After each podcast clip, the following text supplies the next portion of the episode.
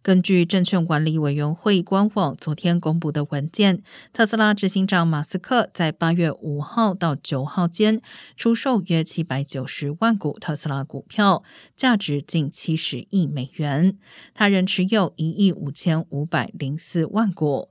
马斯克表示，若他在与社群媒体推特的官司中败诉，这一笔资金可支应收购所需的四百四十亿美元。但如果最后没有与推特交易，他会再把特斯拉的股票买回来。